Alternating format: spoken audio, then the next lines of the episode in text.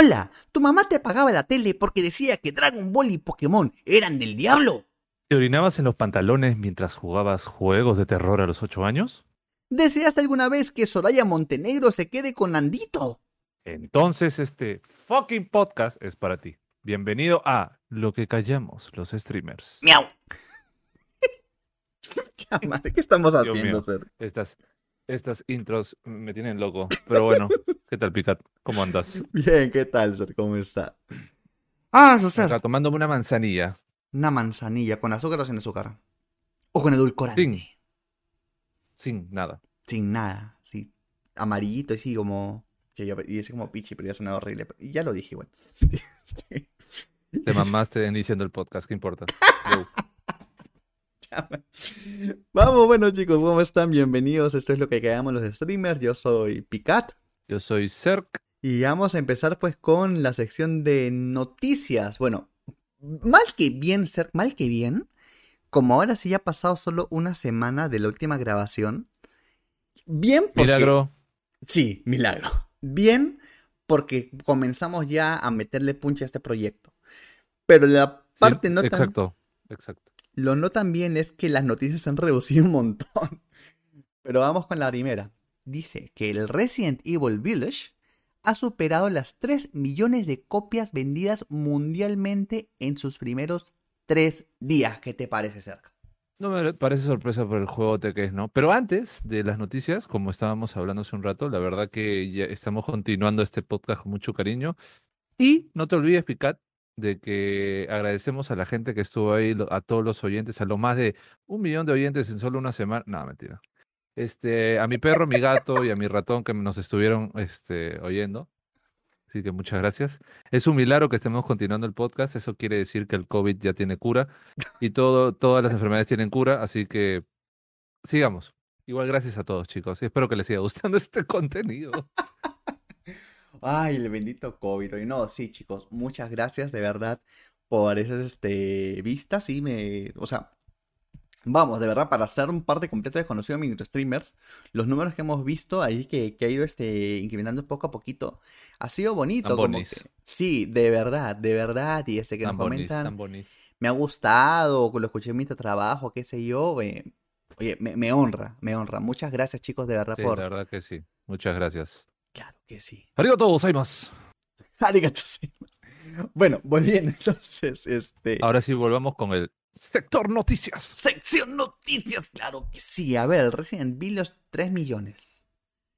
Ahí, ahí viene un poco Bueno, de pregunta. como Dime, dime. Eh, Muy bueno, muy bueno, muy bueno. Este, me parece súper bien. Eh, la verdad que no me sorprende tanto porque también el juego, que ya lo terminé tres veces, eh, está, si lo he terminado tres veces es porque la verdad que lo sigo exprimiendo y es muy bueno, más el, el modo mercenario es brutal también, porque tiene otro modo también de juego, eh, que también tiene los videos, que también tienen este eh, modelado de gráficos, retos, desafíos. Muy buen juego, muy buen juego, mejor que el 7, yo creo que sí. Pero un datito que te puedo soltar sobre eso, o sea, sí, se llegó a tres, este, no, ¿cuánto, co- cuánto me dijiste? Eran tres millones. millones, disculpa, 3 millones en 3 días. tres millones en tres días. Sí, lo caso. Ya, ya quisiera ya También tengo por ahí, pues, el FBI me, me, me comenta que es uno de los, bueno, no tiene nada de malo, porque 3 millones es un montón, pero me comentan que, que también, que también ha sido uno de, la- de los peores lanzamientos en, en, en- en algunos días, ¿no? Porque dice que, por ejemplo, el mejor de todos hasta ahora sigue siendo Resident Evil 3 Nemesis, Ujú. lo cual es brutal, que eso fue el 99, que está en el primer puesto, que hasta ahorita no lo pueden no le pueden ganar, y eh, de la mano con Resident Evil 2, ¿no? Del 98 también, o sea, los dos juegos anteriores de esa, de esos, este, de esos años, ¿no? Además que, bueno, de repente hay mucha gente que no compró este, este juego por el tema de la primera persona y todo eso, ¿no? Pero la verdad que, de verdad, de verdad, si no han jugado Resident Evil Village, jueguenlo. Y si nunca lo, y si no han jugado el 7, antes de comprarlo, jueguen el 7 para que entiendan más o menos la historia. Porque esta es la continuación después de tres años del, de las 7, lo cual hay muchas cosas que se revelan y se entiendan del por qué algunas cosas, ¿no? Así que la verdad que yo creo que muy contento porque yo me he enamorado mucho de, estas, de esta franquicia. eh, aparte que me da mucho miedo, pero, pero nada, yo creo que gran noticia y, y, y, gran cosa que también que el 8 haya sido mejor que el 7, ¿no? Ahora de verdad que yo estoy como loco para el 9, no sabes las ganas que tengo. Mira, qué bacán, pero también a mí estos números me dejan preguntas, ¿no? Por ejemplo, cuando uno compra un juego, o sea, sale... Hay algunos juegos cuando los compra ojos cerrados. Por ejemplo, en mi caso, cuando yo compré en precompra el Resident Evil 2 Remake, ¿ya? Y más, la compré en The Last porque yo quería, obviamente sabía que tenía trajes, sabía que tenías... Eh, incluso salió la opción para que o sea, juegues el juego con la música del 2 clásico. Entonces ahí, bacán, y es como un, un salto de fe. Pero ¿qué pasa si es que tú haces una precompra o compras algo, pero realmente sin saber, simplemente porque te gusta la franquicia, pero es como un salto al vacío? No sé cómo, o sea, yo te estoy comentando lo que me pasó con el Resident 2. Felizmente me fue bien, me encantó el juego. El 3, sí ya me esperé un poquito a ver reseñas, a ver si realmente pues ameritaba y pues lo que hice con el 3 Remake es esperarme a que en una oferta baje de precio, porque sabía que la duración de la campaña era mucho menor. ¿Tú cómo haces cuando sale un juego nuevo de una franquicia que te gusta? ¿Esperas ver reseñas? ¿Das el salto de fe? No, si es Star Wars, compra, compra inmediata, Instapick. Ahí está, ya. Battlefront de. ¿Cómo se llama? De Insta. No me importó. ¿No te importó? De frente nomás. De frente lo compré. Y, tuvo muchas cosas, ¿no? Pero bueno, al final se volvió un juegazo. Ahorita, ahorita el Battlefront 2 es un juegazo. Sí, Sí, sí, sí. más bien te tengo que interrumpir. Eh, la verdad que ya no quiero más participar en este podcast. ¿Qué? No, mentira. Este, necesito interrumpirte súper rápido porque acabo de ver ahorita, me acaba de hablar el FBI otra vez. No, espérate. Esta es la CIA. Esta vez es la CIA. Hace una hora, Picat, eh, acaba de salir un tráiler de, déjame ver, de Resident Evil. Lo voy a tener que decir en, en español. La, la Tiebla Infinita, ¿te acuerdas que Netflix también está haciendo una película con Leon y con Claire en modelado 3D? Sí, hace una hora sacaron el tráiler oficial. No sé si cuando nos, oh. cuando nos escuchen este lo van a... Ya lo habrán visto, no lo han visto, vayan a verlo. Entonces, chicos, eh, más o, vayan a verlo cuando después que termine de ver el podcast o denle una pausa y vayan a verlo. Pero y eh, se estrena el 8 de julio en Netflix. Así que Mil perdones, tengo que ir al Pitchy Room, pero cuando regresemos vamos a comentar sobre este trailer que tengo que verlo. ¡Ya regresamos!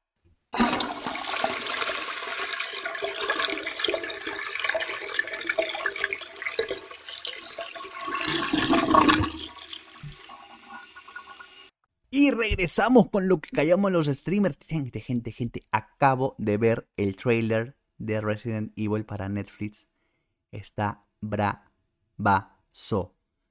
Eh, en verdad, Picard me acaba de abandonar, se ha ido al baño para ver en su celular el trailer. No se, no se aguantó más. Está hermoso. Mira, primero modelo. O sea, primero, ¿sabes que Yo extrañaba un Resident Evil con personajes de la franquicia, Leon Claire en este caso. Ya este. El tiempo que no veía así yo también, como el Revelations. Como el Revelations, claro. El Revelations 2 fue con, con Claire y, sí, o sea, había un hilo y Moira es la hija de Barry. Luego sale Barry en la segunda campaña. O sea, algo así necesitaba, algo así se necesitaba.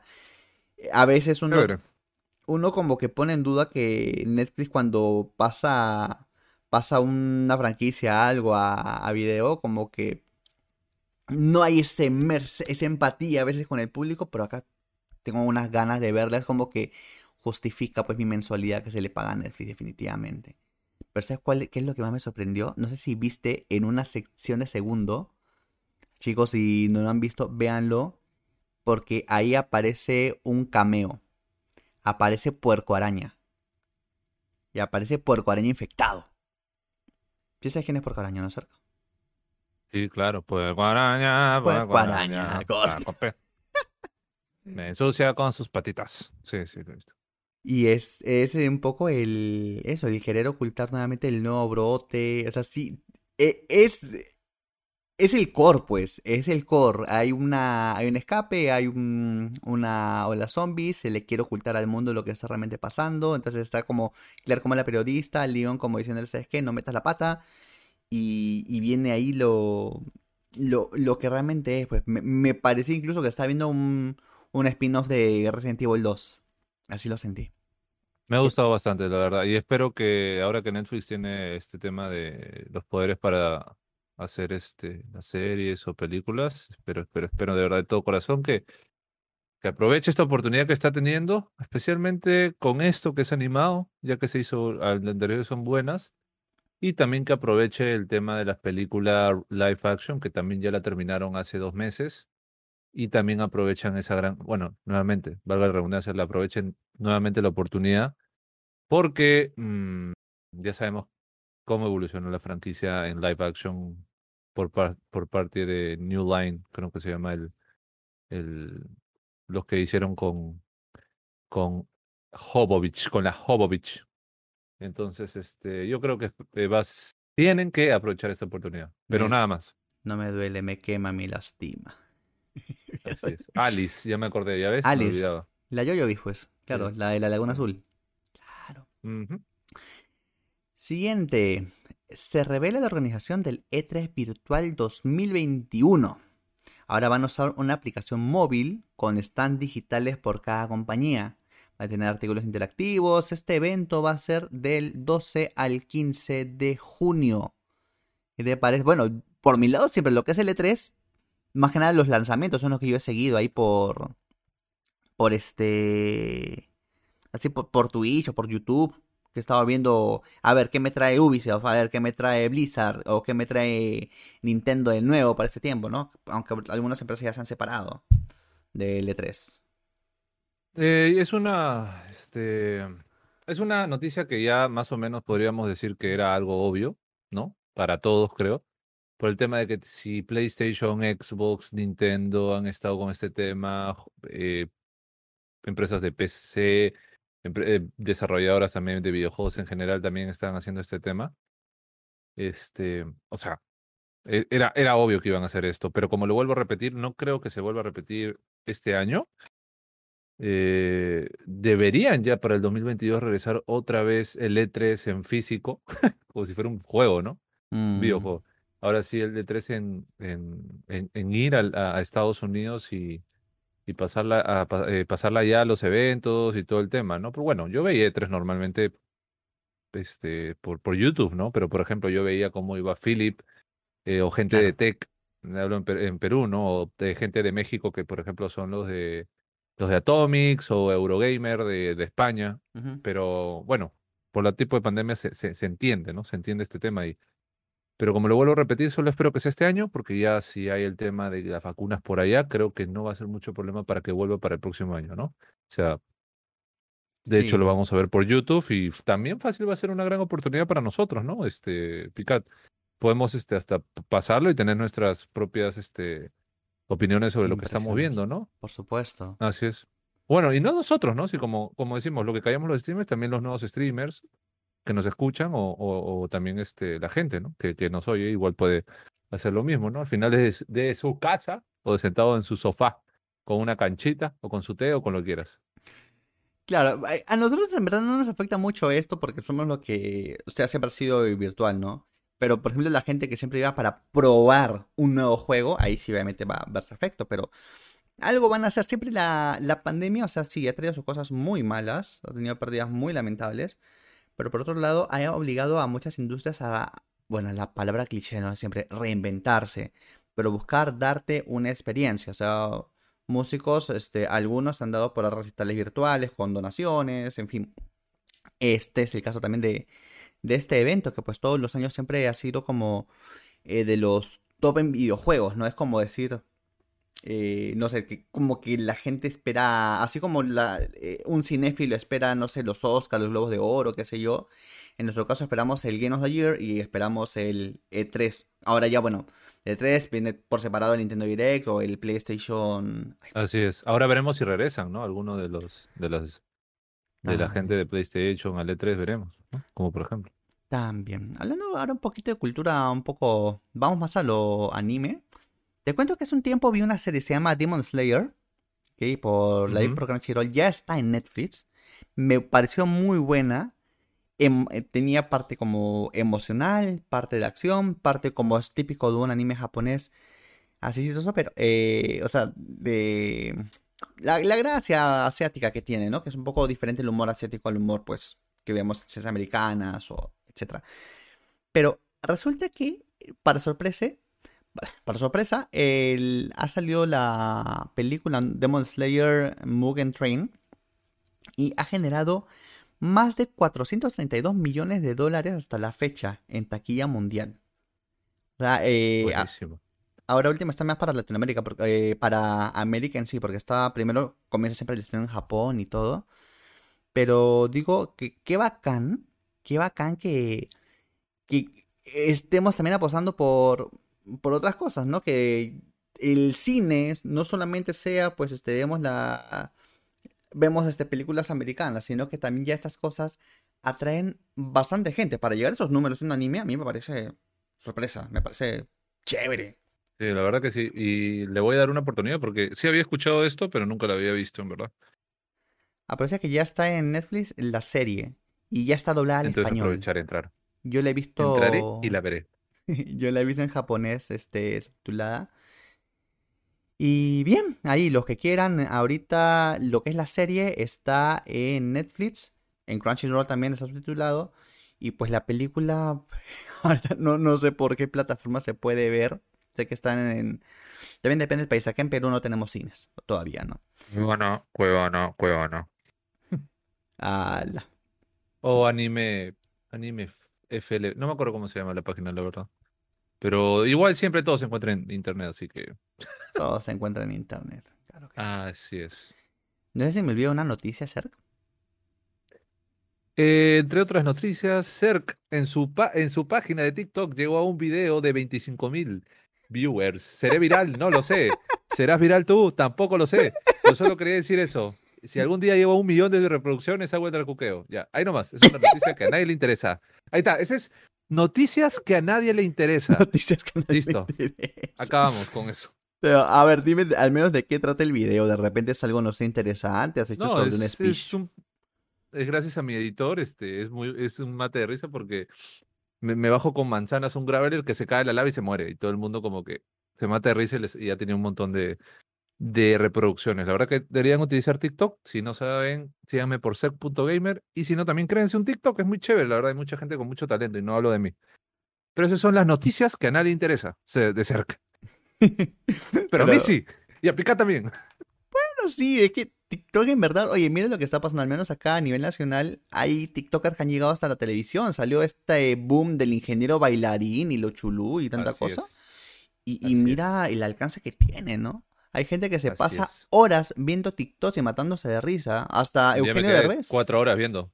A su vez. A, a eso me refiero. Eugenio Es Derbez ha hecho su convocatoria. descubres a mucha gente, de verdad que Por no le dan pantalla y es muy bueno. Y el algoritmo ayuda, ahorita está ayudando. Solo diré que la gente debería, debería aprovechar el tema del algoritmo, nada más. Porque va a haber un día donde ya no se podrá. Así que aprovechen si algún día quieren hacer algo. Nada más. ¿Sí supiste lo de Eugenio Derbez con TikTok? ¿Cómo? Eugenio Derbez, la campaña que lanzó y de Buenísimo. adoptar. Oye, Un crack. y qué cantidad, qué cantidad de gente que ha aplicado eso. De verdad que bestia. Exactamente. Pero bueno, como te digo, esas son noticias de cerca, a nadie le interesa. Ok. Entonces, ahora vamos al tema central. ¿Cuál es el tema central, cerca? Tema central, la verdad que fue sugerido, creo que por Luis Enrique, si no más me equivoco. Y la verdad que si por ahí quieren dejar sus sugerencias, escríbanme en mi Instagram de ser.gamer o a, o a la página de Facebook de Picat Gaming. Y. O en los streams, o en los mismos streams, decirnos temas de lo que quieran que podamos, podamos hablar, perdón. Porque, por ejemplo, este tema llega gracias a Leche de Gloria. No, perdón, a Luis Enrique. Luis Enrique, uno de mis, uno de los, unos amigos que conocí en el colegio. Me pareció súper interesante lo que dijo.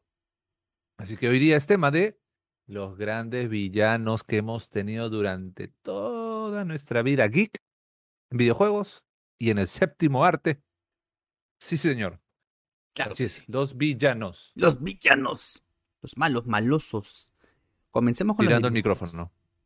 ¿Cómo, cómo, cómo? Tirando el micrófono. Ah, los villanos. los villanos. Me, me sentí el padre maritino, oye. ya. ASMR. ya. Pronto ASMR por podcast de lo que callamos los streamers. Ah, la shit. Todavía no entiendo bien eso la ASMR. He escuchado, creo que es este cuando haces ruidos con, no sé, con la peineta, con cualquier cosa, pues, ¿no? Pronto, cuando no tengamos oyentes, lo haremos. Ok. Pero bueno, ya que importa, nos desviamos demasiado. Ok, el tema es los villanos, los grandes villanos que representan muchas cosas y que nos han marcado durante toda nuestra etapa de la niñez, adolescencia, adultez y hasta ahora. Bueno, vamos con el, el primerito. A ver, vamos, comencemos suavecito. Comencemos Vamos por videojuegos. Vamos por videojuegos. Tengo uno suavecito Vamos por acá. Bowser, o conocido como Ah, Koopa. Koopa, Trupa. Koopa. Bowser. Me acuerdo que no, por pero favor, a ver, ¿qué, qué, qué, qué- dígame, o sea, es, si conoces a Mario, por lo menos sabes que un dinosaurio, una tortuga villana o lo que se- sea ese animal que no me acuerdo, este, sabes quién es Bowser, o sea, es, es el que para molestando a la pobre Peach y solo quiere hacer maldades, y no de las que ustedes estén ahorita pensando, no, solo se quiere casar con ella. Pero Bowser es uno de los, para mí, es uno de los icónicos del videojuego. Creo que para mí de repente debe ser el más importante de todos. No lo sé, pero yo lo tengo bien mapeado por ahí, ¿no? O sea, acá entramos en temas de Nintendo ya bastante, ¿no? no sé qué tanto, porque. O sea, todos los juegos que Bowser se la secuestre, como que ya cánsate, pues, ¿no? Parece el equipo Rocket, no sé. Pero ese No, sí, pero ni la, y la policía no hace nada, ¿te das cuenta? terrible. Que Bowser hace lo que le da la gana. Les paga, no sé, pues, que qué feo. Pero no, yo creo que alguien es peor que Bowser. Mucho peor. Es Toad, el honguito. ¿Tú te imaginas pasar eh, los tres mundos, el castillo, no este, vencer a Bowser, eh, le pones la, la tuerquita esta, se le cae el piso, para, para, para, para, y sale el honguito. Hola Mario, eh, lo siento, pero tu presencia está en otro castillo, jojo. Y así, segunda, tercera, cuarta, quinta, sé- séptima vez, ya no fastidies. No, pero digamos, o sea, digamos algo, dime si no es el más el villano más representativo de los videojuegos, creo. No sé, dame otro si no. Pero para mí es Bowser es sinónimo para mí de del villano de siempre de los videojuegos, ¿no? por ser pionero, yo creo. Acuérdate que, eh, o sea, Mario Bros. 1, sí, Super Mario Bros., perdón, revolucionó un poco la industria que se estaba cayendo. Pasó lo de, I- y lo de E.T. y la Atari, y la gente ya no consumía, qué sé yo. Sale un juego en el cual la pantalla se movía. Llega Mario y obviamente su enemigo era Bowser. Y por ende, Primera aparición, ¿no? En Super Mario Bros. en el, en el 85, ¿no? Y 85. es ahí donde tiene más edad que nosotros dos, entonces, Eh, entonces bueno, sí. ahí lo dejamos, ¿no? ahí lo Bueno, sí.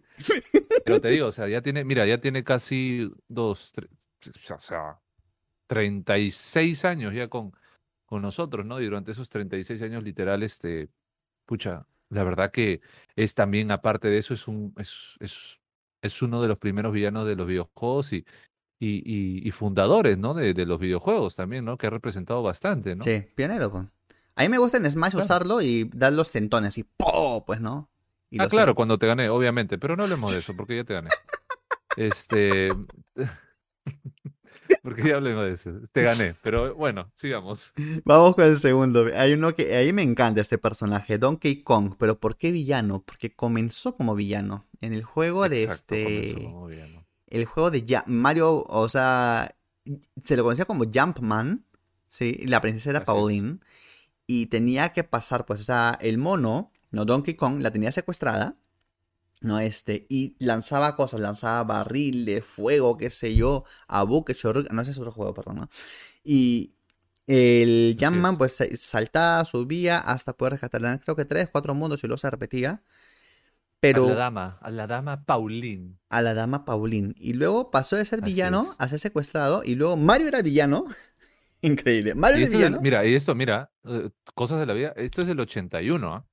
Ajá. Donkey Kong tiene mucha más edad que Bowser. Sí. Eh, tiene 40 años Donkey Kong. Ya poco a poco fue evolucionando y ya no lo vemos como malo, pues, ¿no?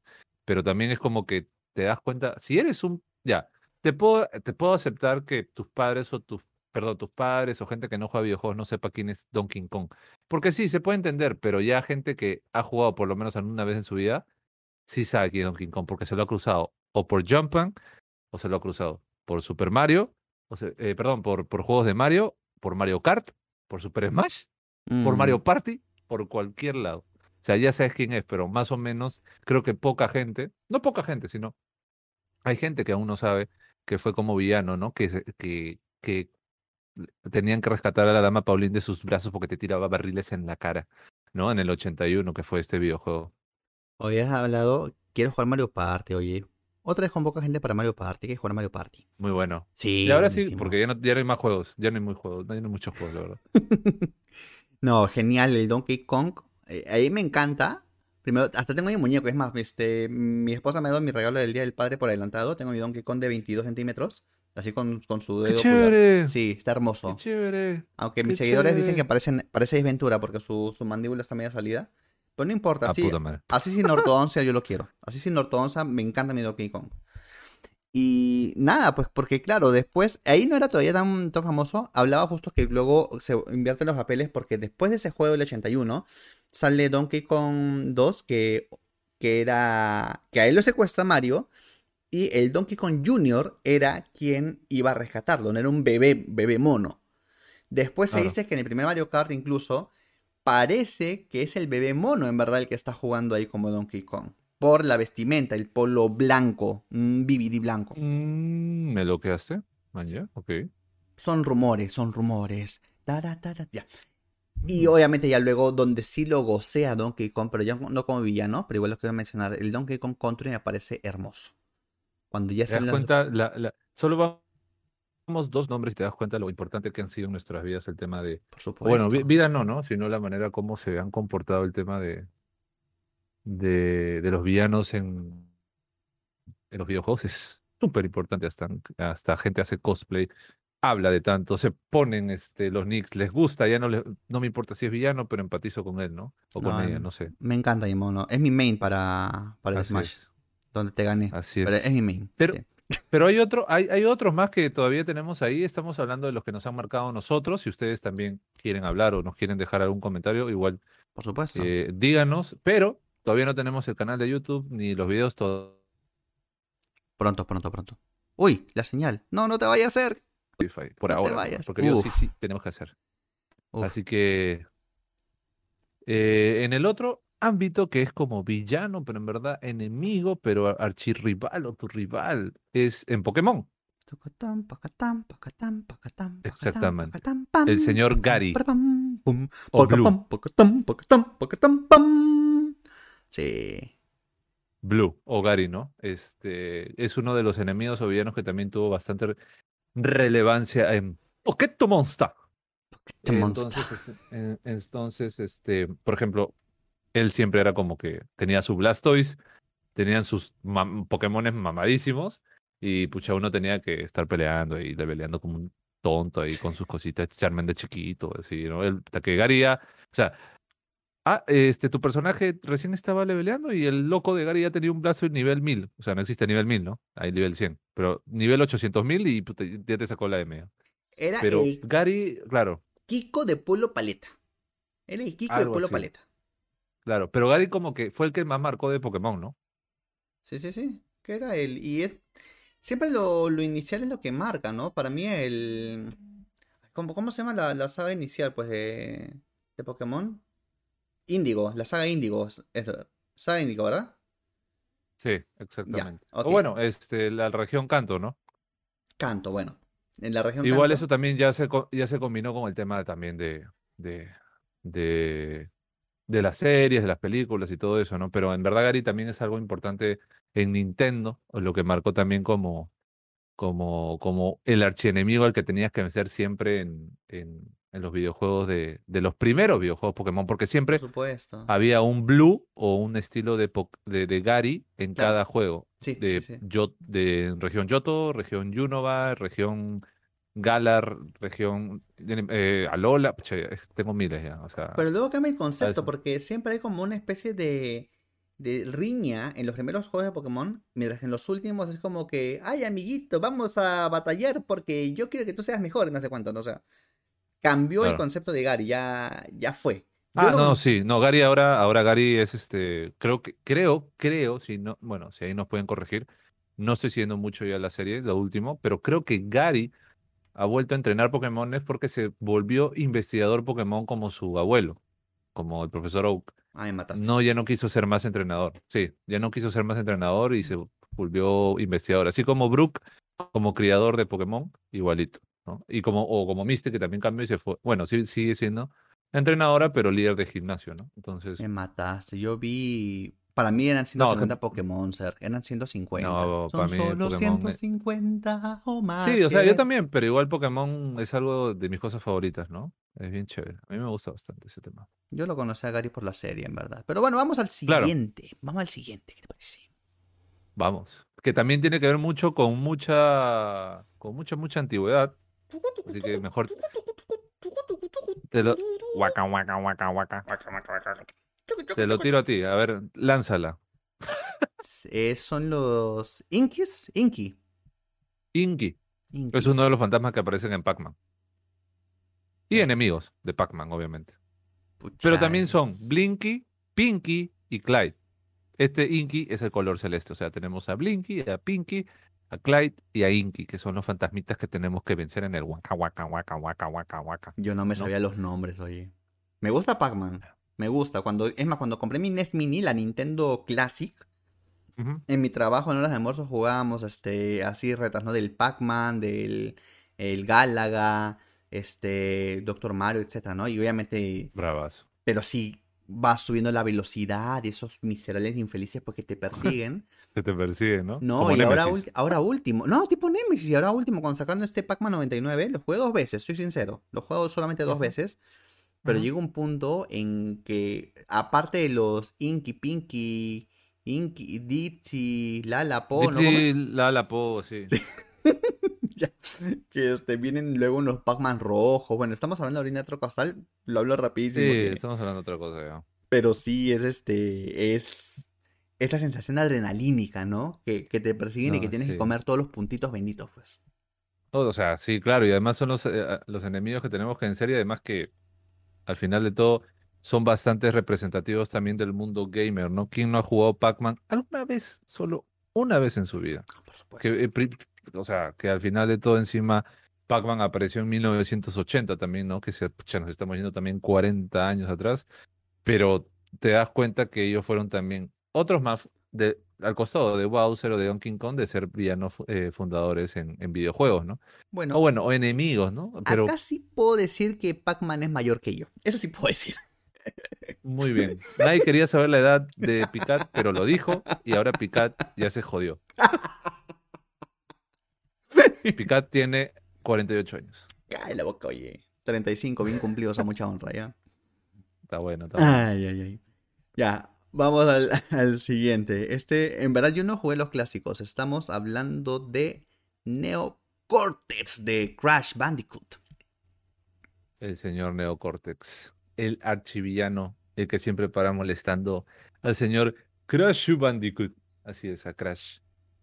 Pero, a ver, esto ya viene de PlayStation 1, ¿no? O sea, Mm, también que es un es un es un villano que también representa bastante y representa bastante a PlayStation como marca, porque dio su aparición en el primer Crash Bandicoot, ¿no? Que fue una locura. O sea, fue una locura. Entonces, creo que es, es este es, es es muy representativo este villano para la gente de PlayStation, ¿no? Tiene su corazoncito bien ahí. Saben quién es este en Playsta- en PlayStation, ¿no? Es que eh, Crash era como la marca de aventura, así como Mario es a Nintendo, ¿no? Claro, el año 90 exacto. y, 90 y... ¿Cuánto salió el Play 1? ¿96? Oh, No recuerdo, pero creo que su voz fue en el 96, 97, por ahí para, para el primer videojuego donde él apareció. Mm. Sí, bárbaro. Bueno, yo lo conocí recién por el... Yo no jugué los clásicos, yo jugué cuando salió el remake para PlayStation 4. ¿No? Y... Un dato, un dato adicional así para mientras tú sigues, el nombre completo de Neo Cortex es Neo Periwinkle Cortex. En verdad se llama así. ¿Qué? Neo ¿Tinky Periwinkle? ¿Qué? No, Neo Periwinkle Ah, Cortex. Periwinkle. Así es. Ah. Así es. You got it. Así es.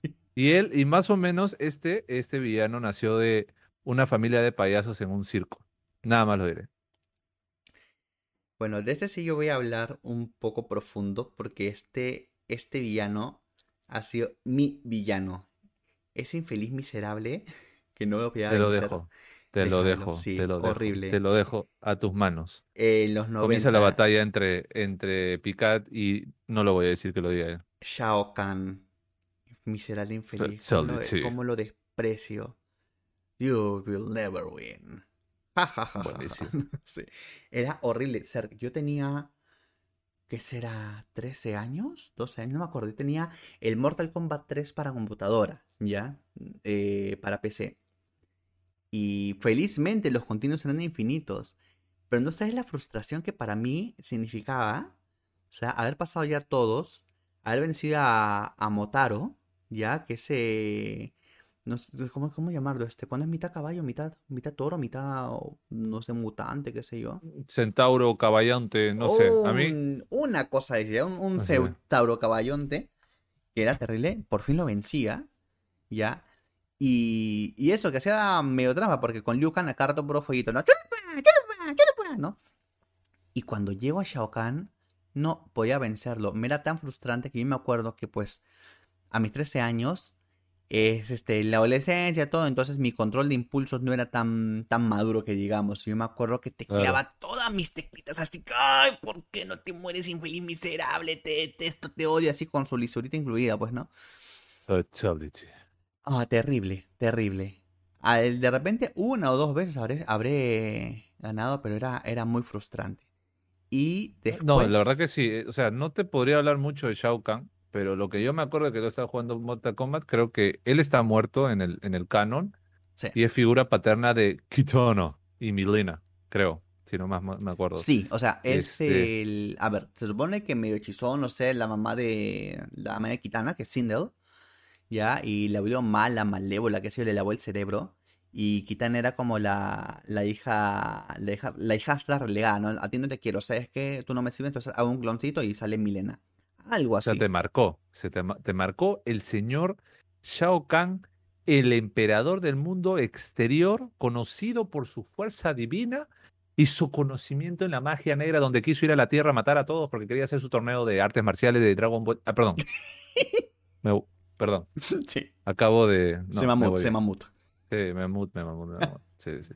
¿Sabes qué es lo peor? Sacaron para el PlayStation 3, aunque eso lo jugué hace pocos años, capaz dos años atrás. Sacaron el Mortal Kombat Arcade Collection para Play 3. ¿Ya? Uf. Entonces, ya lo, lo compré en la Store. Tengo mi Play 3 acá. Y este, lo vuelvo a jugar. ¿Y qué crees?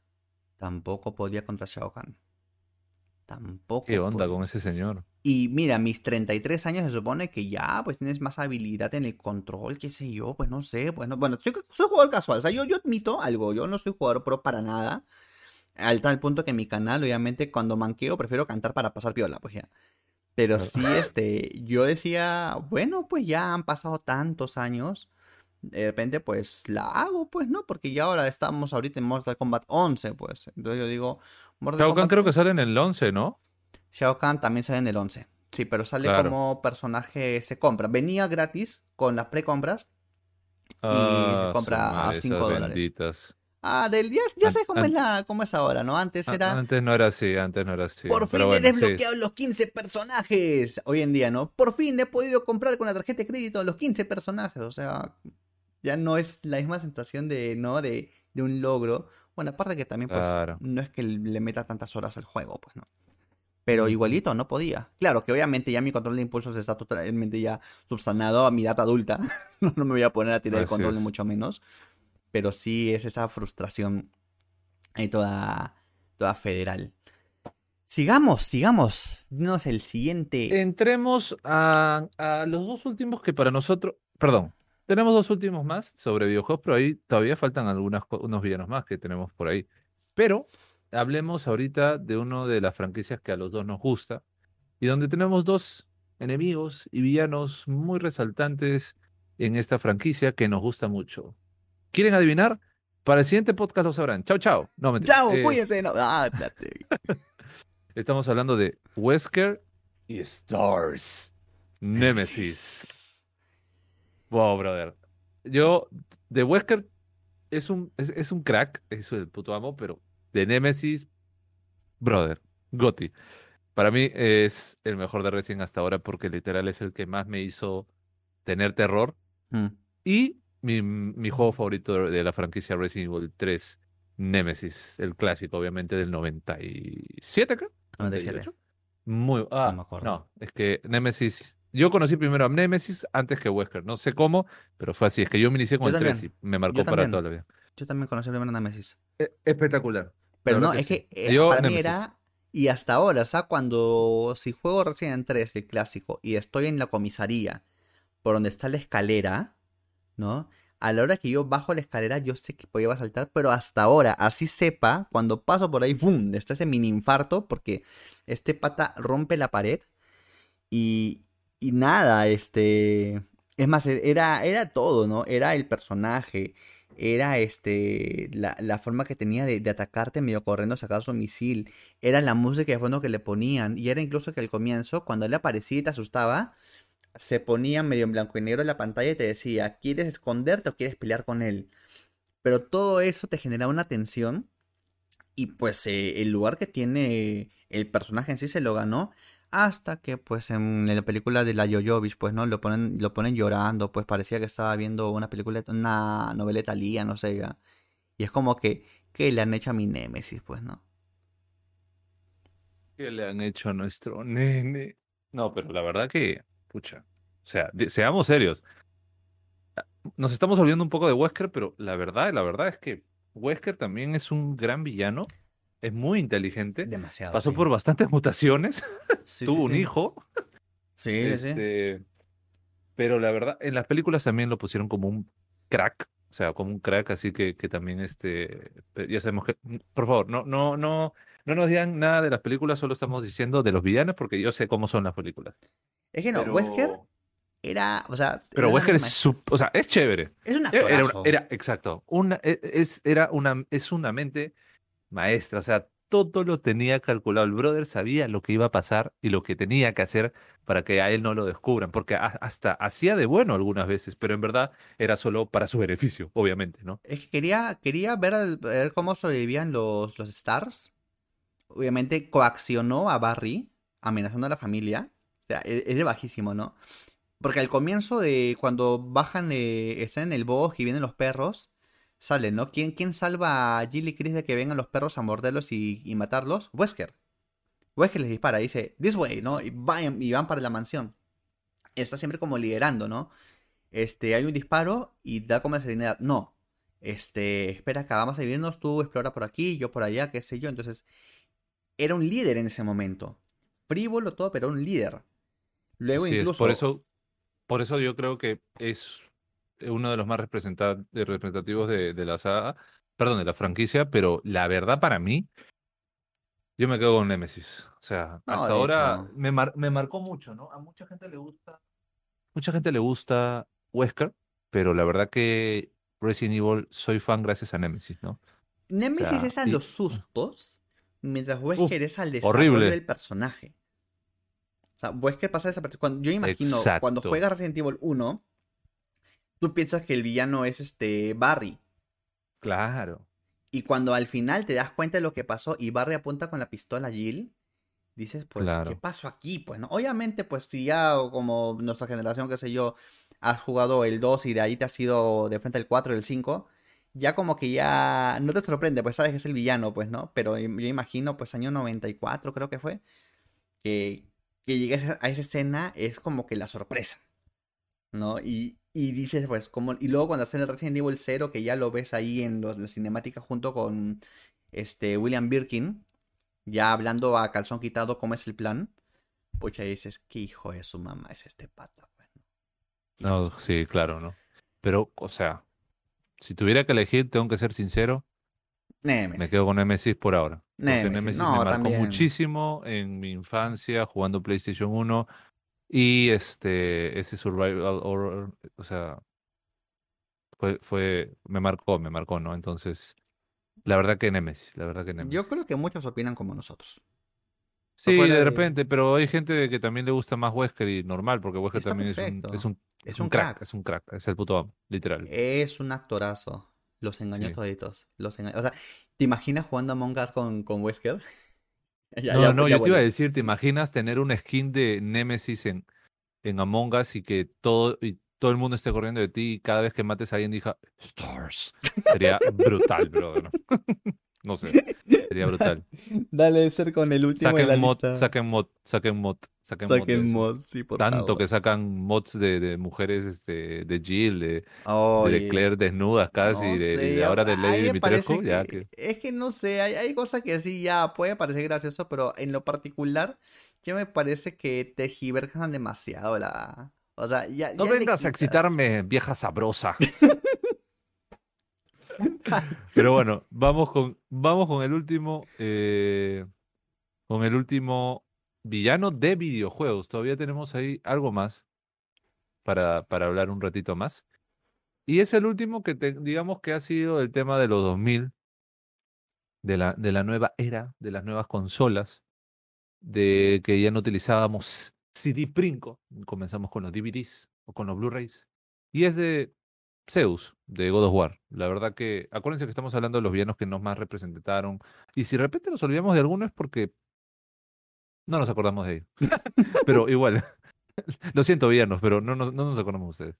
Eh, Zeus, Zeus. eh, todo comenzó, bueno, con Ares, pero todo se fue a, a Zeus.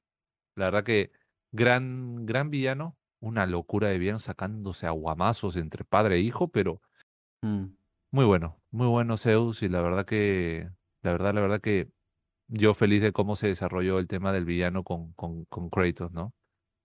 Sí.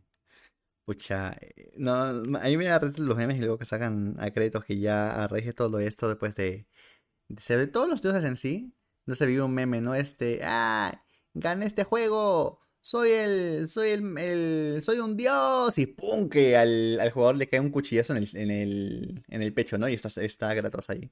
Como Sí, que, claro. o sea, Kratos ya llega a un punto en que es como, como el Rambo de JB, ¿no? Que, que escucha una palabra que, que no quiere y ¡bam! Pues ahí está, pues, ¿no? No, y además que acá mi amigo Kratos le sacó pero la ñonga a su propio padre, a su, a su hermano y le sacaba la ñonga a todo el mundo.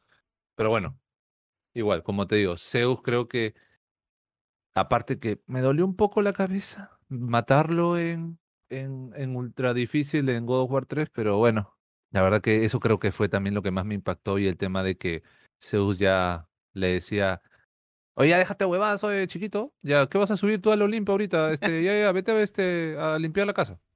Ya Pescaditos dijo, en pocas palabras, por tu culpa, papá, tengo toda esta desgracia, ¿no? La verdad que, y además la historia se fu- fue súper bien contada y el final Mm, también. El sí. Tremenda mecha, tremenda pelea, espectacular, espectacular. A mí, a mí, de verdad que me encantó. Y hasta en esa época no sabíamos si, pucha, se terminó God of War. ¿Qué hacemos? ¿No? Y varias cositas y todo eso, y la manera como muere Zeus, brutal. Yo, la verdad, no creo que haya muerto Zeus, solo diré eso, porque el brother es, era un mamón. Te sacaba la, la ñonga, literal. Pero bueno, la verdad que entre es lo que uno de los que más marcó, ¿no? Vamos ahora con villanos del séptimo arte. Te dejo el primero que te explayes Ah, señor, es- El séptimo arte, a ver. No voy a hablar mucho porque de repente algún día quieren que hablemos de, de esto. No lo sé. Yo que sé, porque ahí sí Picat no habla durante todo un podcast, porque lo dejo sin tema. Pero son los enemigos de Star Vamos a hablar de las películas. Los enemigos, primero, enemigos de Star Wars. Villanos y enemigos que fueron muy, pero muy representativos en el séptimo arte y que marcaron muchas cosas. Muchísimas cosas. Ya, ustedes ya saben de quién vamos a hablar. El más popular de todos es Darth Vader, ¿no?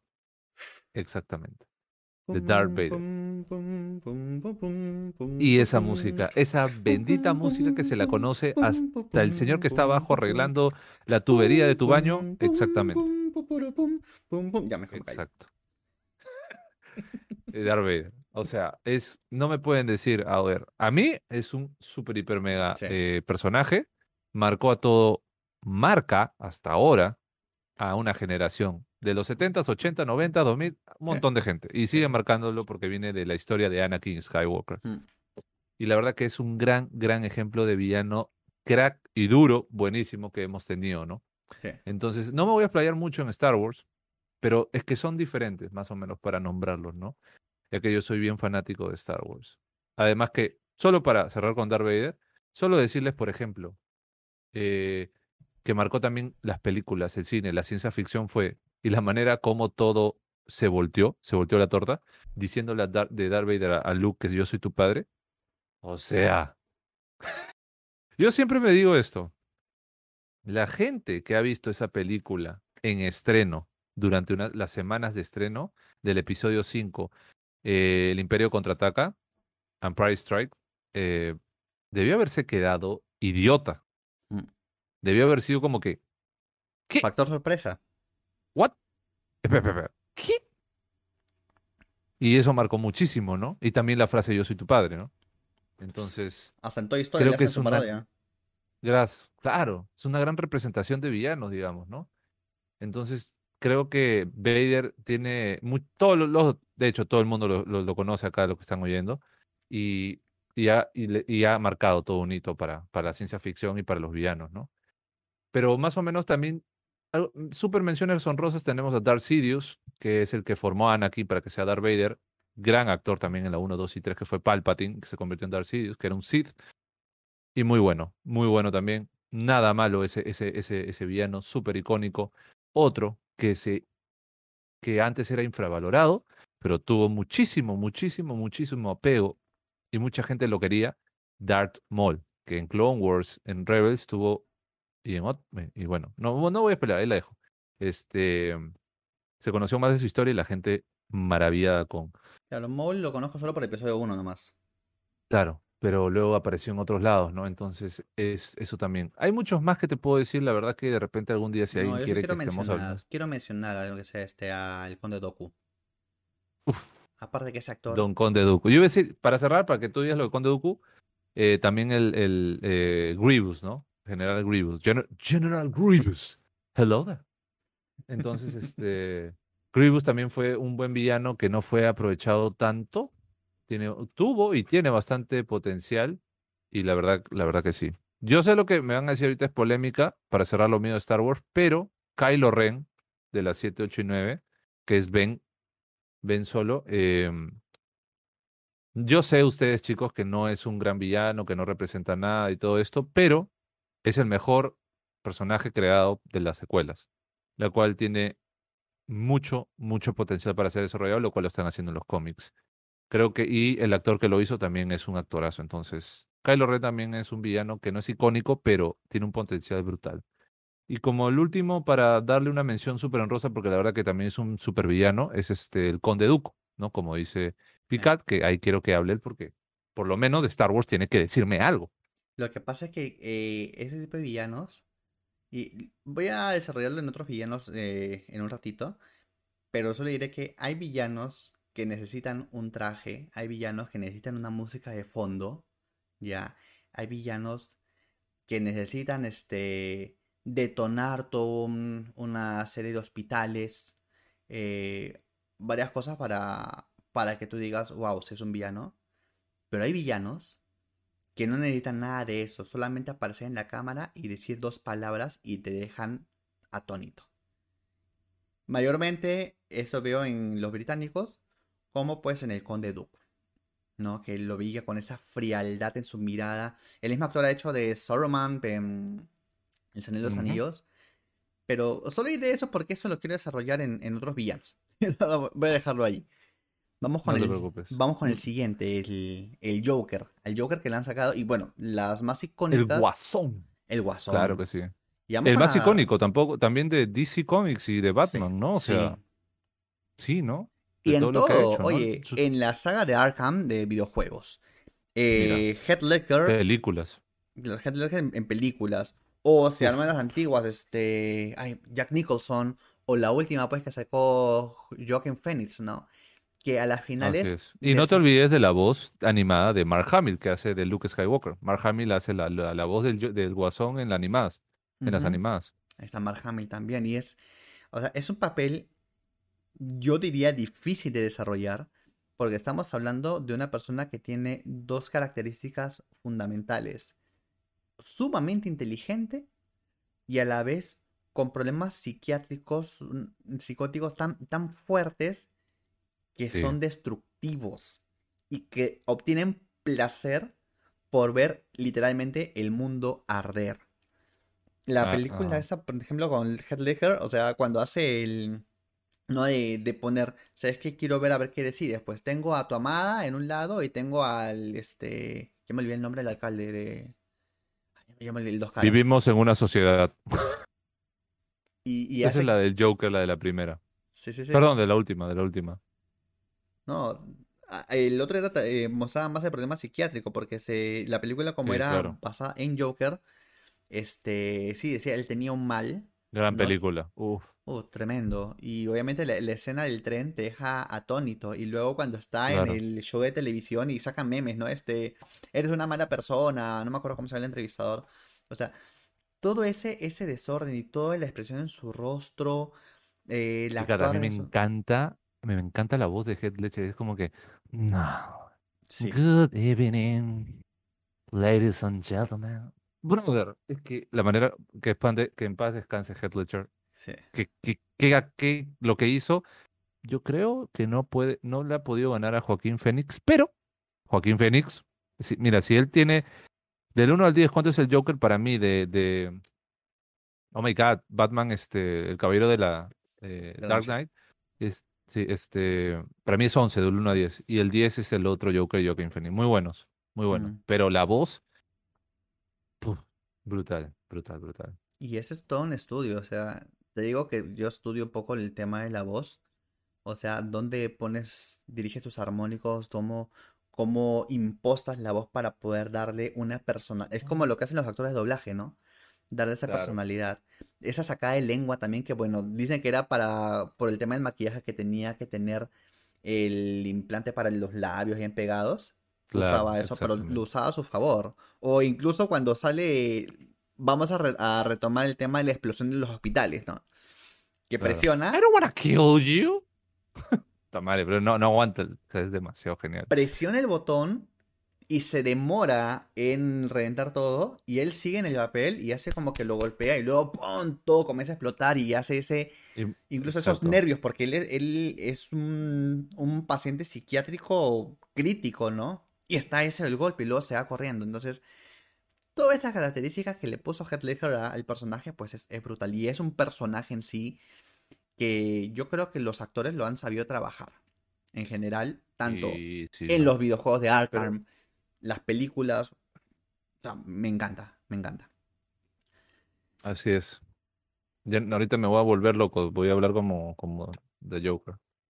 Pero sigamos y entremos a tierras mágicas. Pam, pam, param, pam, tim, pim, pam, pam, pam, param, pum, pum. No es Dragon Ball, obviamente. No, no es Dragon Ball. pues, ya, ya empezaste. No, me encantó de... Hay dos villanos que en... ahí que hablamos de Voldemort, ¿no? Pero yo me voy a enfocar más en. Abracadabra. Kedavra. me, me emociono, me emociono, me emociono. Disculpa. No, Doc, Snape. Justo por eso quería andar más con él. Porque Pero al esa final cara- es triste, ¿no? Oye, es, eh, es Uf. fuerte, o sea, y, y nuevamente en esa frialdad. Y eso que obviamente él, él quería estar con, con su mamá de Potter y sentía mucha ira, o sea, celos envueltos en ira por el papá. Pero es este. Esa característica, igual que el Doku, que es un villano que no necesitaba ni un fondo musical, era vestido de negro con su capa y que aparecía, y esto no me costó, la la la, vamos a la cámara de los secretos, la la la, ahí está Mitra la llorona, ay, la la mano, qué sé yo, y aparecía Snape y boom. Y como le cambiaba la cara, y decía, no, este. No, no, no, no nos pongamos tan sata, porque a mí sí me afectó bastante. O sea, Snape es, es elegante, digamos, era bien elegante, bien sarcástico y la Sí. manera te decía las cosas. En dos patadas te mataba, ¿no? Sí, Era como que sí, y ese sí era como que te voy a mat- Era, era, un- era una, era una cosa que, que tan fría que, hasta que sentías, brother, te tiene el corazón helado. Pero luego al final sabiendo, ah, bueno, es villano, bueno, ya no, es, ya no fue villano al final y todo, ¿no? Todo lo que hizo y sacrificó es como que eh, es muy triste, es bastante triste, pero al final de todo es como que, pucha, qué bestia, ¿no? Qué chévere esa, esa enseñanza. Y también, bueno, mención honrosa, ¿no? Y que descanse en paz el actor también que sí. Que, que interpretó a Alan. Rickman. A Alan Rickman. Uf, crack cracks. Sí, crack. Crack. crack. Así es, que también participó en el per- de- eh, en Perfume, en la película Perfume. Así es. Pero también al otro lado tenemos al señor Mr. Worldwide 30055, el señor Voldemort, o más conocido como Pitbull. No, mentira, Voldemort. Lord Voldemort o Tim. Perdón. Me mamé. Así es. Lord Voldemort, que es, se volvió un gran villano, literal, ¿no? sea, Sí. poco a poco. En el uno fue como que, cállate, no digas su nombre, ¿no? Ahora a nuestras ex le decimos la que no deben ser No nombradas, debe ser nombrado. güey. este, cosas así. ¿no? Entonces también, si te das cuenta, da risa, pero también como que em, de alguna manera a- impactó, ¿no? Y ya los últimos finales de las películas también dio bastante, bastante, bastante cabida a, a- quedarse como que, pucha, qué bueno, aparte del actor, Mm. Qué importante es un actor, ¿no? ¿Te has dado cuenta? O la Sí. voz, ¿no? Qué Sí, sí, sí. importante, qué importante es ese temita, ¿no? Y, y la verdad que también Voldemort, mucha gente, no creo que lo quiera, pero saben que es un pata que hay que tener, hay que temerle, Sí. hay que temerle a ese señor, ¿no? Por todo lo que ha hecho y la magia negra. Y hablando de actores, por favor, también digamos el gran trabajo que hizo eh, este señor de, de, de un villano que es querido en los 2010, los 2020, Josh Brolin, que también participó en Deadpool 2, pero Josh Brolin. Josh Brolin, tremendo actorazo y lo que hizo con el señor y el enemigo y el gran villano durante 10 años de todo, todo trataba de él, el señor Thanos, el tétanos. Thanos tenía como una. Quería como justificar. Tenía razón su- al final. Bueno, sí. Oye, qué, crudo, ¿no? Por cómo es, Bueno, es sí, es que cómo están llevando luego, cómo están llevando el. Ahora con las series que está sacando Disney, todo lo que ha pasado después de la tronada de dedos, pues, ¿no? Claro, de- así es. Pero todo Pero lo. Thanos, di- di- di- di- hablando de, de villanos, creo que es el más representativo de estos, de estos últimos años, ¿no? Sí. Que fueron 10 años de- del UCM, del universo cinematográfico de Marvel, que todo fue por él, por su, lo que él quería lograr, pero lo que hizo el actor y cómo se convirtió y cómo se construyó el, el, el, el- el villano fue muy bueno, fue muy bueno. Fue muy bueno, la verdad que sí me gustó bastante, ¿no? Y además que era una joda, bro, el- en, en Infinity War y en Endgame. Sí. Era como que querías que, que desaparezca, pero a la vez no, porque era tan, es tan buen villano que no quieres que se vaya, Mm. que siempre está ahí fregando, ¿no? Pero- impactó- eh, Me parecía hasta retorcido, pero es que tiene tantas tangentes. Por ejemplo, el cuando. Sí, es que es verdad, sí, pues. Cuando le hace la de la de Heidi, pues que empuja a la niñita, igual cuando, cuando hace de- le hace la de Heidi a, a Gamora, pues, para poder tener la gema Claro. del... Es que no, es que él, él- él no le importaba ni su familia porque él solo estaba bien concentrado en hacer lo que tenía que hacer para llegar a su objetivo. Y al final de todo lo logró, pero ni siquiera lo celebró. Fue como que me voy a descansar un planeta donde nadie me va a ir a ver y la verdad quisiera morir ahí en mi ley. O sea, Thanos tiene bastantes cosas raras. Es como que nunca quiso conquistar a los planetas. En- te estoy hablando de la, te- le estamos hablando de las películas. Y, y nada más, ¿no? Bueno, hasta ahora lo que ha pasado, ¿no? Y de ahí solo ha querido perderse en el universo y vivir solo, ser granjero, lo logró. Y nada más. Por eso que yo sentí, un poquito, un poquito de pena cuando le cortaron la, la, la cabeza, pero, pero, pero igual, igual, igual fue un gran, gran, gran, gran, gran este villano, ¿no? Ahora veremos qué, quién será el Thanos de los próximos, este, no sé si 10 años o cuántos años o menos de las fases de, de Marvel. Oye, pero sabe desarrollar la trama. Pero es que también, ¿sabes que Hagamos un paréntesis porque no quiero salirme un poco del tema de villanos, pero en sí quiero irme al, al tema de Marvel, ¿no? Como ahora, hoy en día, las series de televisión o las series que salen en, en servicios de streaming como Disney Plus tienen la calidad de cine. O sea, tienen la capacidad de invertir y poder hacer cosas tan chéveres como lo que han hecho ahora con este El Soldado del Invierno y The Falcon, o ahora se ha hecho con WandaVision, o desde antes, ¿no? Este, series este, como pues Game of Thrones, ¿no? Que, que invierten bastante dinero y que hacen un nivel de producción espectacular. y que ya no es pues que tienes que esperar que estén algo y ver una película, sino que este que lo ves en tu casa. Y que está desarrollado a base, volvemos a Marvel, a base de lo que pasó pues en estas películas, ¿no? Que han sido taquillerísimas. Claro. Pero es súper, súper, fue súper bueno la, la, apuesta y le salió súper bien lo de Thanos. Sí, de hecho que sí. Quiero ir con otro que me encanta. Quiero salirme un poco de el, este, el tema de acción. Me quiero ir con Scar, el Rey León. No el Rey León, en el que los niños, pues de mi generación, se a tocar lloriqueos. Se vienen lloriqueos. Lloriqueos entraron al chat. Sí, bien sad, bien sad. Pero es que. Sí, es muy sad. Scar, cuando. O sea, como el máquina, él sentía de que no sé, es que yo merezco ser rey. Porque yo heredé la inteligencia, pero como mi hermano heredó la fuerza, entonces él es el rey. Y era un resentido social. ¿Ya? Así es. Y, se quitó, pues, ¿no? Se fue. Se fue por ahí a hablar con otros. Se fue a convencer a, sus llenas, pues. Convenció a sus llenas de que este ellas no merecían eso, pero en verdad las, utilizó. Pucha, ¿por qué me recuerda a otro contexto? Bueno, anyway. el... Oye, ver. ya, mejor me callo. Vamos al tema de Scar. Eh, en la versión en inglés, igual, eh, siempre los británicos, no sé qué tengo yo con. Pero me encantan los villanos cuando son británicos y cuando se meten en ese. Eso que tiene el Conde Dooku, que tiene, pues, este. ¿Cómo se llama? Que tiene Snape, ¿no? Eh, el actor se llama Jeremy Irons. Y tenía, pues, esa frialdad, ¿no? Va este donde. Va donde Simba y sí, tu papá te tiene una sorpresa. Y luego mm. eh, lo deja ahí en medio. Practica tu rugido. Y luego sube y me suena clarísimo ese simple kill him.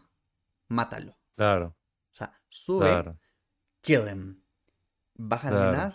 y comienza pam, pam, pam, pam, y el, la estampita no pam, pam, pam, pam, pam, pam, pam. Qué triste, ¿ah? Qué triste fue. Y luego va todo hipócrita a decir este. Estampide, oh, no, sí, está ahí. sí. sí, está ahí. Sí, sí, sí. Todo corrupto también, ¿no? Sí, horrible, ya, horrible, horrible, horrible. Y bueno, y ahí es cuando este luego le agarra las patas y lanza a su propio hermano a, la muerte, ¿no? Y luego hace Escena icónica. Todo ahí, este, lamento la muerte de mi hermano, pero todo tiene que seguir. Y ahora yo voy a ser el rey. Y sube y, se hace rey, pues, ¿no? Y, tuvimos que sufrirlo en live action de nuevo.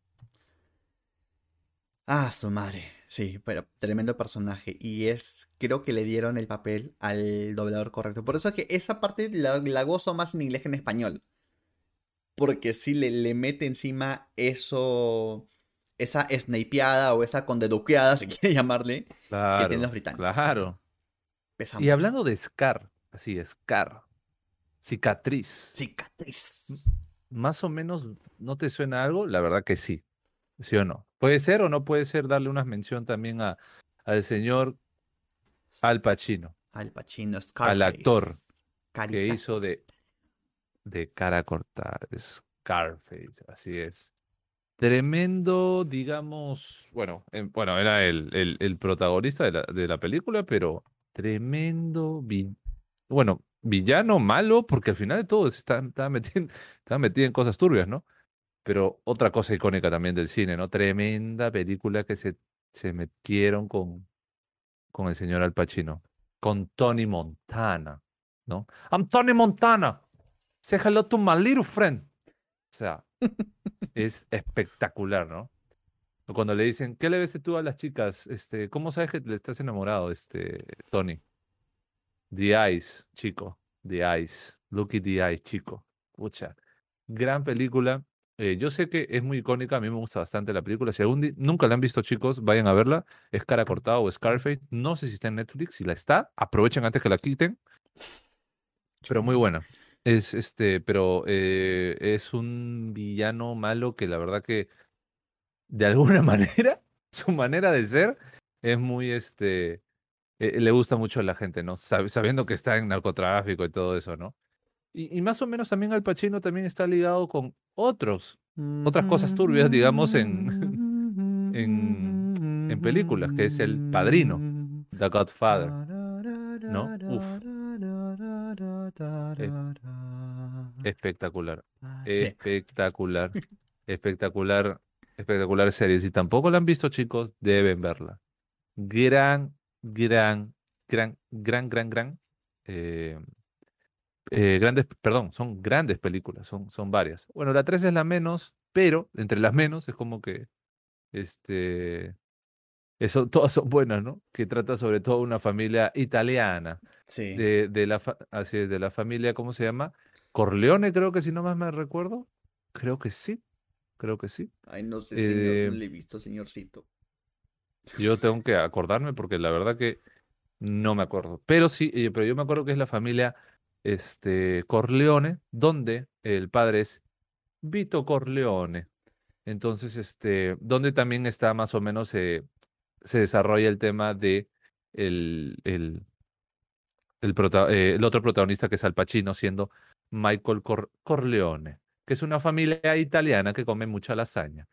No, no, no tiene nada que ver, que es una familia de mafiosa que tiene un montón de poder y que, que tiene, que, que se pelea con los, con la familia Tataglia, eh, Tataglia, eh, también con la familia, no me acuerdo, este, Lampone, no me acuerdo, no me acuerdo, no me acuerdo, más, más o menos va por ahí. También los, eh, lo- los Sosolo, creo, no, no recuerdo porque tendría que acordarme todo, pero también es como que una película tan chévere que tú quieres pertenecer, al, al final todo te quieres pertenecer a esta familia, porque es como que, hostia, qué genial es esto. ¿no? Ente- están peleando, hay guerras, de, eh, guerras callejeras entre las familias. Como que la película de acción, la de siempre, ¿no? No piensen que nosotros somos mafiosos. No. Pero voy al hecho de que es súper interesante, ¿no? Y que también fue eh, icónico, ¿no? Siendo ellos malos, sabiendo que no también tienen cosas medias raras, este, o turbias, a la gente le encantó, ¿no? Pero más o menos, este, eh, Al Pacino ha hecho muy buenas interpretaciones que han sido villanos o malos buenos. Tengo que verlas, en verdad. Hay, películas clásicas que en verdad no, no he visto y que sé que son este, o sea, de hasta de culto, ¿no? Hay otra esa que sale Uma Thurman bailando con, con John Travolta, ¿cómo se llama esto? Oh, ya me olvidé. ¿Sabes cómo se llama esa? ¿Uma Thurman con John Travolta? Mm, No me Ya acuerdo, la verdad. fue ya. Pero la, la cosa que dice que es buena. Pero va- vamos, vamos con otra. Eh, esta está totalmente ligada a la línea, pues, las películas gringas. No, no es cierto. Estamos hablando de la inspectora Sierra, de la Ay, no, este serie... señor, ya comienza, ya, ya comienza con su Netflix. Pero me gusta, pues, el... La Casa de Papel. Es una villana, o sea, una inspectora que no cree en nadie, que es como el fin justifica los medios, ¿ya?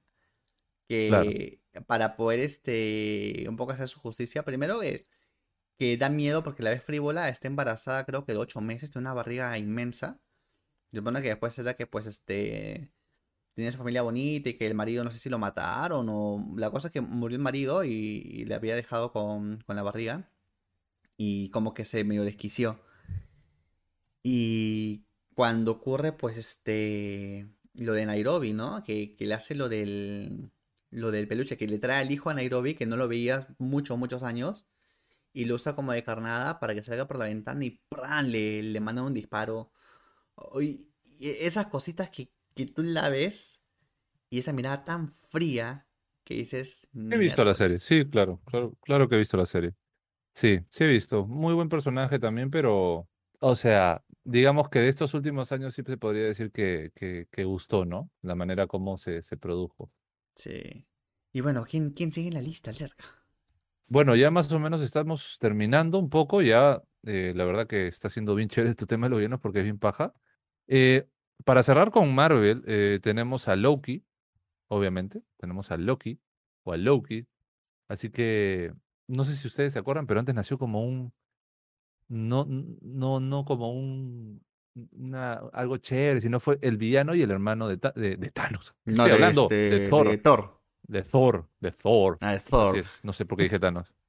Y, y bueno, tuvo, la verdad que el desarrollo que ha tenido, te estoy hablando de Loki de las películas, ¿no? Mucha gente le gusta su estilo, el actor también es un crack, Tom Hiddleston, que espero que algún día agarre una- un papel en siendo 007, pero la verdad que Loki también tuvo un, un desarrollo de personaje muy bueno, tanto que ahora la serie se estrena nomás en junio, estamos a nada también de, de, de ver su serie, y la verdad que no se ha desaprovechado, porque si se dan cuenta, Loki ya había muerto en Infinity War, y lo, digamos que por otros realidad, otras realidades de, del multiverso, eh, se está, se va, se va a ver qué es lo que va a pasar, ¿no? Entonces, digamos que Loki eh, sigue siendo villano, ya no, sí, pero en verdad todo el, eh, ahora todo el mundo quiere a Loki.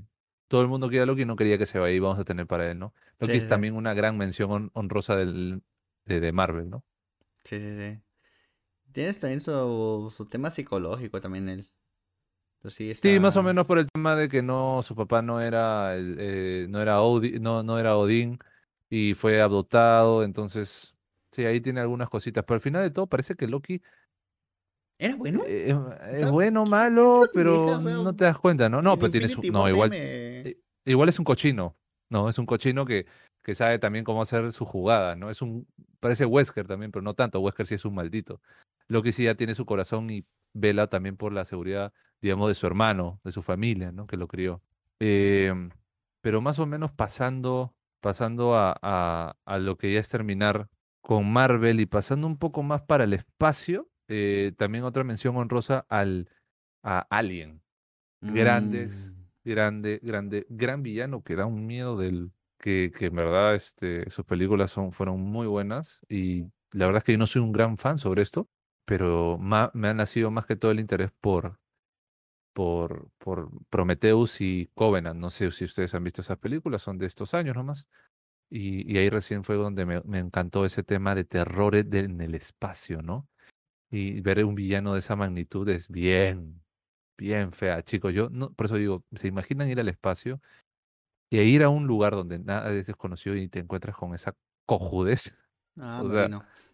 no, brother. Encima que en su último juego del 2014, creo, 2016, que, que es de Alien también, es, es una, es una locura. Pero en verdad, Alien también es, así como pre- de- pre- pre- eh, Depredador, Freddy Krueger, Jason, él, él es también es como que, bueno, también salió en el ju- videojuego de Mortal Kombat, para que se den cuenta que Mm. en lo geek, en lo, en lo, en todo lo geek, la, la cultura pop es muy importante, ¿no? Es que en Y Mortal además Kombat ha queda un, traído a Freddy Krueger, se ha traído a Kratos, se ha traído a, sí, además queda un miedo del, del ortopédico, también aparte de eso que es una cochinada asquerosa, Eh, este, es, es bien chévere, es bien chévere, ¿no? Pero vamos a aterrizar un rato en la Tierra y yo quiero recomendarles, si ustedes, vamos a hacer una recomendación, con un no villano, pero una persona que es mala y corrupta, pero sí es villano, pero al final de todo trata de él. Kevin Spacey, que es un gran actor, excelente actor, y si lo conoces, eres un crack, porque es un gran, gran, gran, gran actor, no es como cualquiera, este, hace de Frank Underwood, que es este, un congresista en una serie llamada House of Cards, que antes le pertenecía a otra cadena y fue comprada al 100% por Netflix y la terminaron. Y hubo una polémica por muchas cosas que no hablaremos de esto porque no tiene nada que ver, porque al final de todo hablamos de, la, de, la, de lo que se actuó y sobre el villano. Si algún día, chicos, quieren ver una buena serie y les gusta un poco el tema político, así cochino, corrupto, cómo es y todo eso, y un buen drama, véanse House of Cards. Es excelente. Muy buena serie. Trata de, como lo vuelvo a repetir, Frank Underwood, un congresista que quiere llegar al poder y quiere hacer todo lo que va a hacer todo lo que sea, desde matanza, corrupción, dinero, lo que sea, para llegar a ser un presidente. Entonces, él es uno de los villanos también que yo, yo personalmente no sé por qué, pero em, he demasiado, no sé, empatizado mucho porque es un señor que con su esposa es como que los dos quieren crecer juntos, quieren tener el poder, siempre es como que positivismo, yo soy el mejor, pero de una manera elegante. Tienen que verlo, chicos, representa mucho, este, digamos, en estas, en estos temas de series más aterrizadas, sin tanto, sin tanta fantasía, pero eso es uno de los, digamos, villanos o malos que a mí me ha marcado, ¿no? Hace poco. Pero nuevamente la calidad actoral que tienen pues para interpretar estos villanos, Eso tiene que ver muchísimo eso, sí, eso es todo. O sea, eso es es. todo. El movimiento. la O sea, tú estás diciendo esa forma elegante de, de ser, si quieres, cachaciendo o, este sarcástico, etcétera, ¿no? Hablábamos, de o ahorita el que hablas de este eh, House of Cards. Hace un rato más hablábamos de este El Padrino, hablábamos de, de Scar. O sea, eso es lo que hace realmente un villano que pueda ser querido y odiado a la vez. ¿no? Este... que- o que llega un punto en una película o una serie que no quieres que se vaya, ¿no? Porque es lo que te, te pone la trama. claro, exactamente. Y para terminar con una mención ya honrosa ahí, bien chiquita, Killmonger, de Pantera Negra, chicos. Eh, fue una gran, gran, gran apuesta por Michael B. Jordan, que lo interpretó. La verdad que, que me gustó mucho por el tema de que, tipo el Rey León, ¿no? O sea, era como que T'Challa era el hijo de Sí, tal y tenía que ser el rey. Y el otro era este, el, que el, digamos, el, el negado, el que nunca supo la verdad que mataron a su, a- mataron a su papá sí. o fue encarcelado o algo así y se quiere vengar. O sea, sus propósitos, digamos, entre comillas, se comprendieron, pero ese Killmonger deberían tenerlo bastante en ese radar, chicos, porque parece que va a volver. Así que en verdad creo que se queda como mención honrosa para las siguientes cositas que se puedan, se puedan venir para, para, para Marvel. Es que fue lo caso porque era como que Pantera Negra decía, sí, ¿sabes qué? Te entiendo, no tienes que hacer esto. No quiero matarte. No, pero al final es como que tenía eso, ¿no? Había un tema más allá de, no, no era una, una simple ambición de poder. No era un enemigo así, era, era un enemigo que era como que su, su justicia era por su sangre, era por su padre, por su legado, en fin, por una... e incluso pues hace el rito, ¿no? O sea, es que este, no es que yo voy a venir acá a dar golpe de estado, yo voy a pelear contigo y voy a, en una ceremonia y voy a ganar mi, este, mi trono de la forma, para decir comillas, legal, pues, ¿no? Exacto. Sí, lo caso. Pero creo que ya hemos hecho un montón de un listado porque literal nos hemos metido de lo que queríamos en videojuegos y no nos hemos metido ya en séptimo arte en lo que es películas, en cine, ¿no? Yo creo que con esto podríamos, podríamos tener una lista muy buena de lo que hablamos sobre villanos y lo que representó para nosotros tenerlos en nuestra vida, más o menos geek, ¿no? Entonces, este, creo que nos han marcado a todos. Por lo menos yo sé que alguno de, ¿cuántos fueron? No recuerdo, top 20 ya 25, uno para alguien que nos está oyendo va, va a decir, sí, él sí, ¿no? O de repente más de uno, no sé. Definitivamente. Pero sí es... eh, Mira, ante todo quiero obviamente dar las gracias porque pues ha habido bastante que, que escarbar y si nuestros Uf, oyentes siguen con nosotros, pues oye, gracias. Porque ahora nos vamos a la sección de lo que jugamos esta semana. Brevemente, ¿qué has jugado esta semana? Ser, cuéntanos todo y exagera. bueno, bueno, bueno, para ya terminar y muchísimas gracias a todos los que nos han escuchado y espero que hayan llegado al final del podcast porque lo hacemos con mucho cariño y Vamos a seguir la próxima semana con otro tema y si no, ustedes pónganlo, ya saben, por streams o por comentarios, ya saben. Lo que jugamos esta semana, en lo que callamos los streamers. Va así. He estado jugando, eh, bueno, ya terminé la New Pokémon Snap al 100%, solo estoy jugando Records, nada más para ver qué tanto, para relajarme un rato. La verdad que ya estoy a punto de dejar ese juego, ya no jugarlo tanto porque ya no hay mucho que hacer, pero sí es una maravilla rejugarlo por el tema de, los poke- de si eres fan de Pokémon. Ya está al 100%, tengo todos los Pokémones, son 214 que salen en el, en el juego, así que todo Ah, bien. Con los, con los 9 o 10 creo que son legendarios. Luego, eh, si estás escuchando esto hoy día, mañana, ayer, a- ayer y hoy, en, el, en, en otra realidad, en el multiverso de Marvel, no lo sé, de repente ya platiné, eh, quiero platinar Fall yo lo platiné o estoy a punto de platinarlo ahorita en vivo, no lo sé.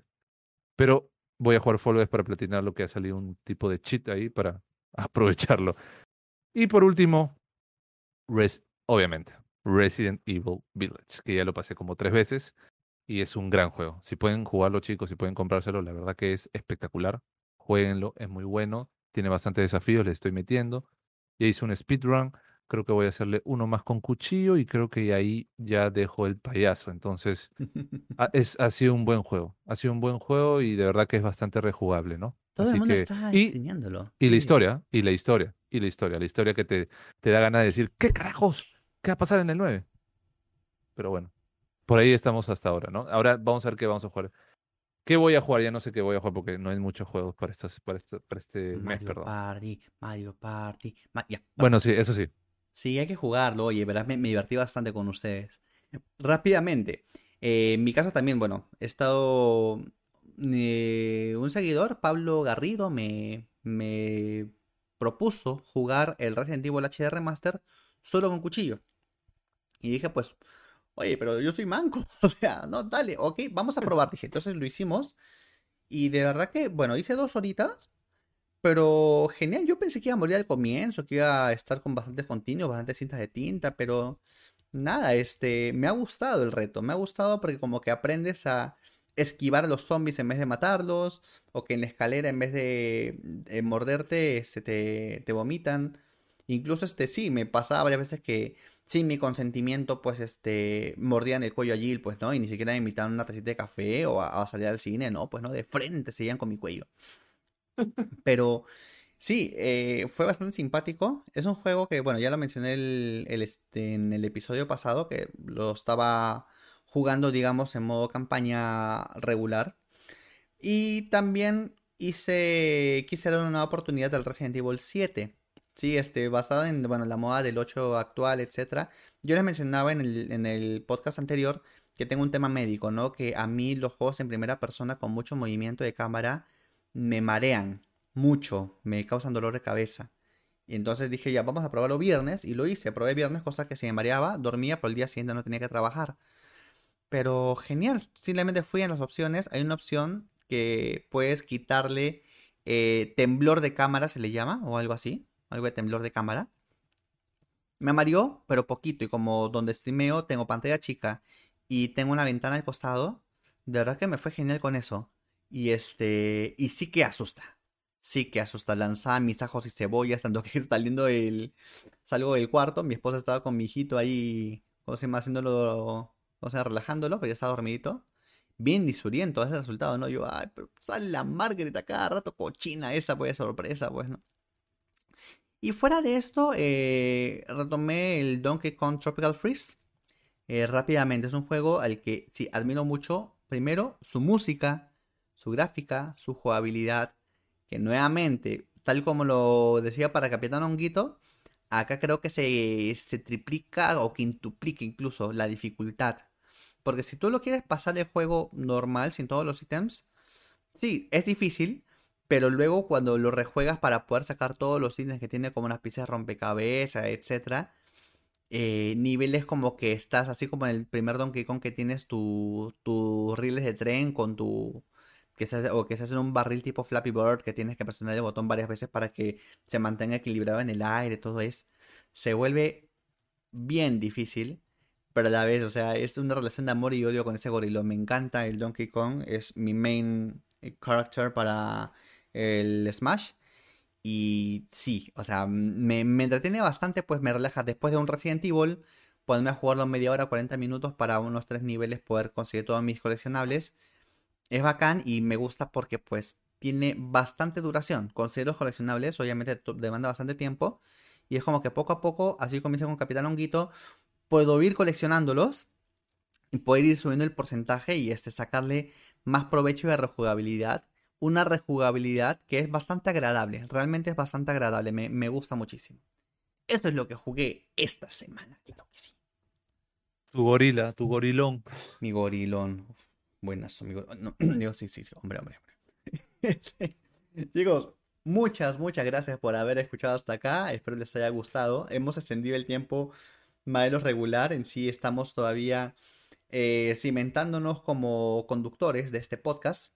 Eh, Sergio y yo, pues, tenemos formas de, de, ser distintas y es, hasta, digamos, generaciones relativamente distintas, una diferencia de edad y que es genial. A mí me encanta hacer que en verdad hacer esto contigo. ¿Qué hablas? Nos llevamos 20 años, ¿estás loco?